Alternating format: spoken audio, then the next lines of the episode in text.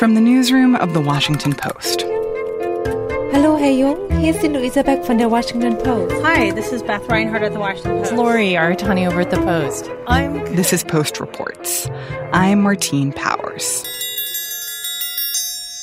It's Friday, May 15th. Today, what reparations did for the descendants of a massacre and what they didn't do.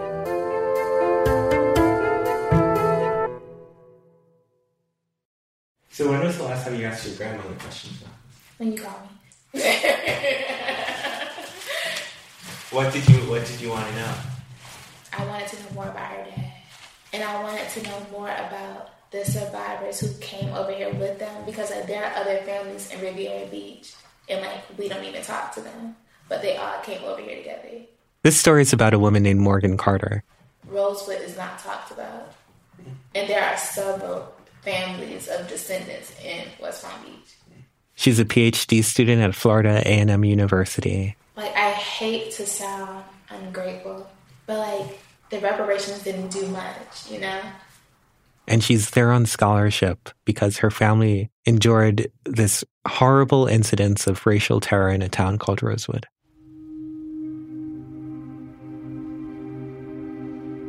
Robert Samuels is a national political reporter for The Post. In 1923, this was a mostly black mill town deep in the backwoods of North Florida. The people there, they worked in lumber, they worked in turpentine, they did super well for themselves. And on New Year's Day, something really terrible happened. Uh, an all white mob came to the town and they burned the town to the ground. Why did they do that?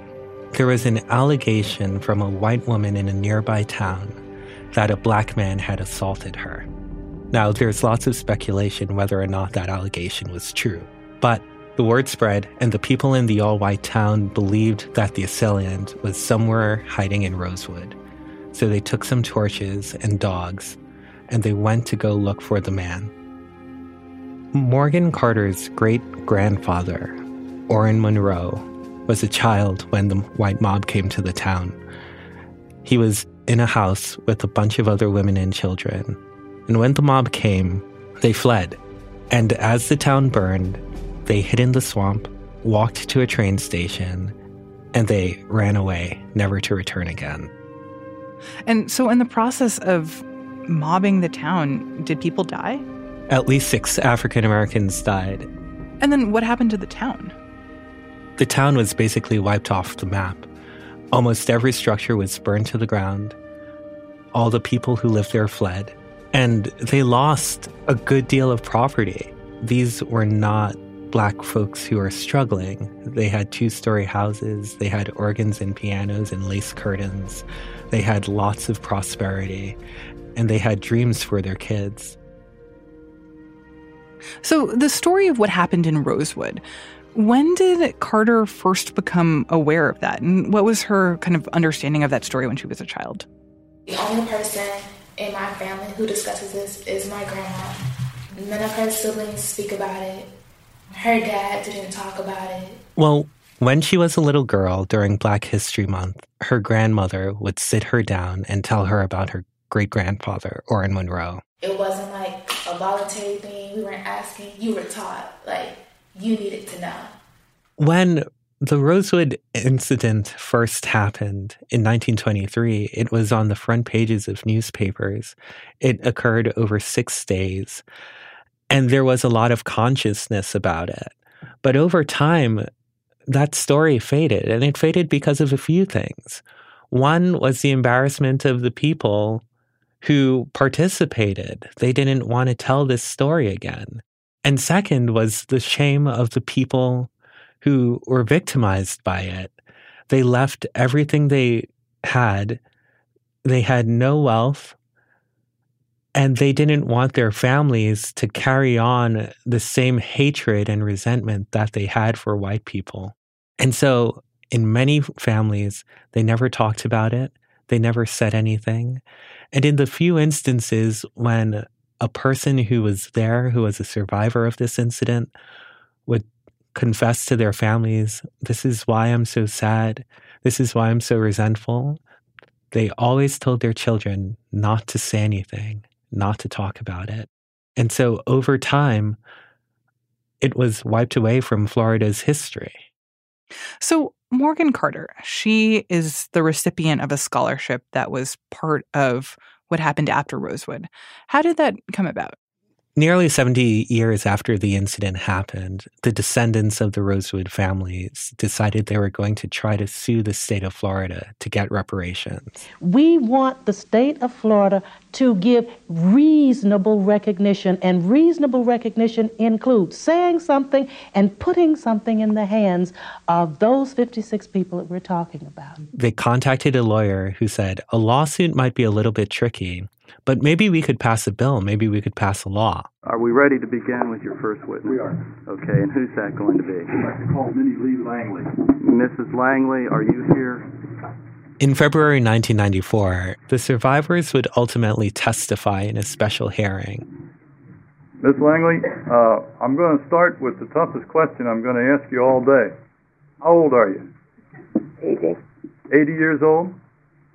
And when were you born? 1913, July the 4th. And what did they say at these hearings? They're really interesting. You know, it's from 1994, so the audio is very grainy. So in 1923, you would have been about 10 years old, is that right? Yes? Yes. But there's this prosecutor named Stephen Hanlon. His lead witness was a woman named Minnie Lee Langley. What's the first thing you remember about what happened when the trouble came? Well, I was upstairs with the other children. We all was upstairs under the bed. Well, why were you why were you and all the children upstairs under the bed? Was this Some in people were shooting in that house, and they told us to go. but Our biggest brothers and sisters told us to go into that bed. Okay.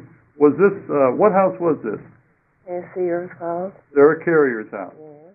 Now, Minnie Lee Langley is not in Morgan Carter's bloodline, but she was in the home with Morgan's great grandfather, Orrin Monroe, when the mob came. What happened next? Did you all get out of there? Yeah, we had to leave. Them boys, we wasn't gonna let nobody kill us in there. Was the gunfire still coming when you? Yeah, they're still coming. Well, what'd you all do? They were so scared that they started to flee for the woods. Was it cold? Oh yeah, How were you dressed?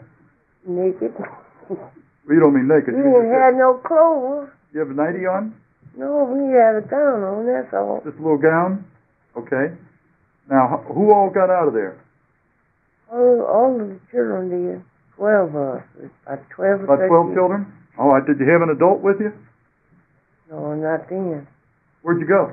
But on that back road went to Wallace. How long did it take you to walk down to Wiley? About thirty minutes or forty minutes to go to Wiley. Were you walking through any swamp? Yeah. Bushes? We had to go through the swamp. Them crackers down there shooting going on, man. We couldn't walk on no road. Okay. Hmm. All right. All right. And for three days and three nights, she and these kids were in the woods, in the swamp, hiding under bushes, watching fires in the town they loved, trying to figure out what they were going to do next and how they were going to get home. You think your mama died of the Rosewood? Yes, 'cause Papa and her sister, both of them got killed on it. My granddaddy, it made my granddaddy dug his grave and shot him backwards in the grave. And those survivors talked about not only the fear that they had that day, but the lingering effects of that, that fear. That they never filed for a claim because they didn't want anyone to come after them. That they were witnesses and parties to a murder and how much that haunted them. Why didn't you Why didn't you come forward and file a claim against the state? I didn't know how to file no claim. I'm gonna tell you, I didn't know how. Did you have any? And I didn't try to file no claim because I'm scared them crackers might come up there and find me, kill me up there. I ain't filed no claim. I ain't tried to. I just went to work for my living.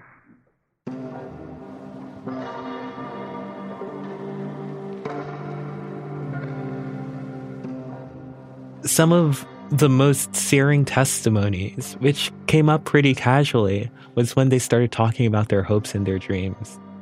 Minnie Lee Langley told the story about how when she was growing up, she wanted to be a nurse. That was her dream. And her grandmother and her grandfather, who were raising her, they told her they were going to help her. Minnie Lee Langley grew up and could only work in a brush factory. After 32 years, did you get a pension?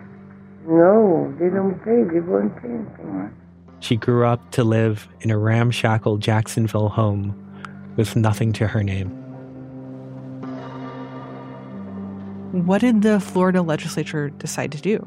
The Florida legislature agreed to pay living survivors $150,000 because of the damage they suffered in Rosewood. There were nine living survivors who received that money, that amount, the full reparation. If descendants of people who lived in Rosewood could prove that they had families who were property owners, they were eligible to receive some additional funds. But the money, once it was divided between all of the people who were descendants, they got something a little bit more than a tax refund, about one to two thousand dollars. And were they thinking about any other ways to try to have more of a long term effect on the people whose lives had been affected by what happened in Rosewood? Well, when they were deciding how much money should be given, I think everyone knew that this would not satisfy anyone. So they came up with one last idea. And that idea was to provide free college tuition to anyone who was a descendant of a family who lived in Rosewood. If you were a descendant, you could go to a Florida college tuition free. And over the years, how many people used those scholarships? As of September, 297 people had used the Rosewood Scholarship. That's more people than ever lived in Rosewood. Hmm. And one of those people was Morgan Carter. That's right. How did the scholarship affect Morgan's life? For Morgan, the effect on her life really was the type of life that she grew up in. Her mother, Natasha Twiggs, when all this was going on, she was like, hey, you need to apply for this scholarship.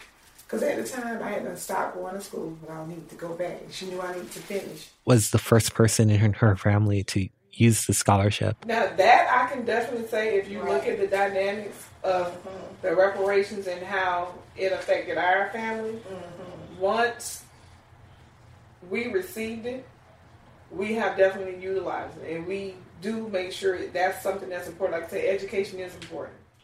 That facilitated her to become a teacher and then a high school administrator. And that led to a more stable life than Natasha Twiggs had and her grandmother had, and certainly one that was more stable than her great grandfather had. And now Morgan is a woman of incredible ambition. She's in this really competitive six year PhD program. But if you speak to her about what this scholarship means, she has a lot of conflicts about it. Therein is the power of like education and like supporting it through the scholarship. Right. So like they say like, well, it helped to alter our families like no. But it didn't though. Okay. And I just I'm saying that it didn't simply because I feel like this would have been my reality regardless. Like whether or not I had the Rosewood scholarship, I would still be in school. I would still be getting my doctorate of pharmacy. This is just aiding, but it's not a determining factor. Like I cannot say that this Rosewood scholarship is changing my life because it hasn't. She does not see it as a way for the government to make things better. Her life growing up was pretty good. So she sees the flaws in it. I get, I want to say it's like fifteen hundred a semester, maybe two thousand a semester, when all my total fees add up to like six. So granted, you're helping pay for my tuition, but so is Bright Futures. Like it's appreciated, but it's not much. Like So more could have been done because of the trauma that your more family should had. have been done. And she sees it as, she says, it's a very tiny olive branch for the pain that her family has suffered. And do people talk about this? I mean, do they talk about it in their family, the people who have received the scholarship? Do no. They, do they? No. They find it to be too hard to talk about. They get nervous that the person who listens to this story won't understand. And for a college student like Morgan in a place where lots of people are trying to get more money, sometimes it can feel like an embarrassment to her. Why? That she's in college and she's getting this extra scholarship because something terrible happened to her great grandfather. There's blood on her diploma. And it's something that she takes very seriously and she holds to her heart. We can't just be out here doing whatever, like in vain of like of our ancestors. Like everyone can't say that when their great granddad was eight years old, like he almost drowned in a swamp because of like because of racism. You know, like you always have to be the best and prove a point simply because of who you are and what your family has gone through. But the fact that this is a form of reparations where clearly it's had an incredibly positive effect on a lot of people's lives, especially when it comes to the scholarship, but it also brings a sense of shame or embarrassment or or at least complicated feelings. What do you think that says about reparations as a concept? I think there's a very large question in this country about what reparations will actually do. And in talking with Morgan Carter specifically, something became clear to me. One was this idea that you need to say you're sorry. And I think for most of the families that we spoke with, that act of apology really meant something to them. And it meant even more that the state or the government did something to show they were sorry. But I think there's this other part of reparations, which is this feeling that if you have this act of contrition, it will solve things, that it would, if not erase, it would mitigate the suffering and the trauma that families have endured who have been victimized. And in the case of Rosewood, that wasn't true. The pain still lingered, and because of that, it's a complicated path if you're looking for reparations to actually solve a societal ill.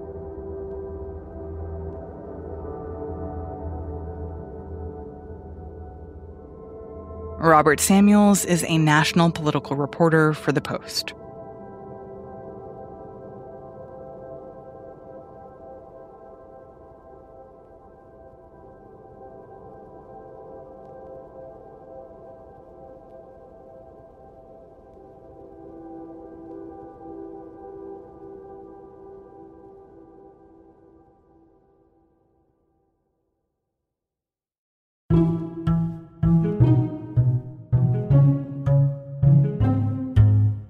That's it for Post Reports. Thanks for listening. Our executive producer is Madhulika Sikka. Our senior producer is Maggie Penman. Our producers are Alexis Diao, Reena Flores, Linah Mohammad, Jordan Marie Smith, Rennie Svirnovskiy, and Ted Muldoon, who also composed our theme music. The Post director of audio is Jess Stahl. I'm Martine Powers. We'll be back on Monday with more stories from the Washington Post.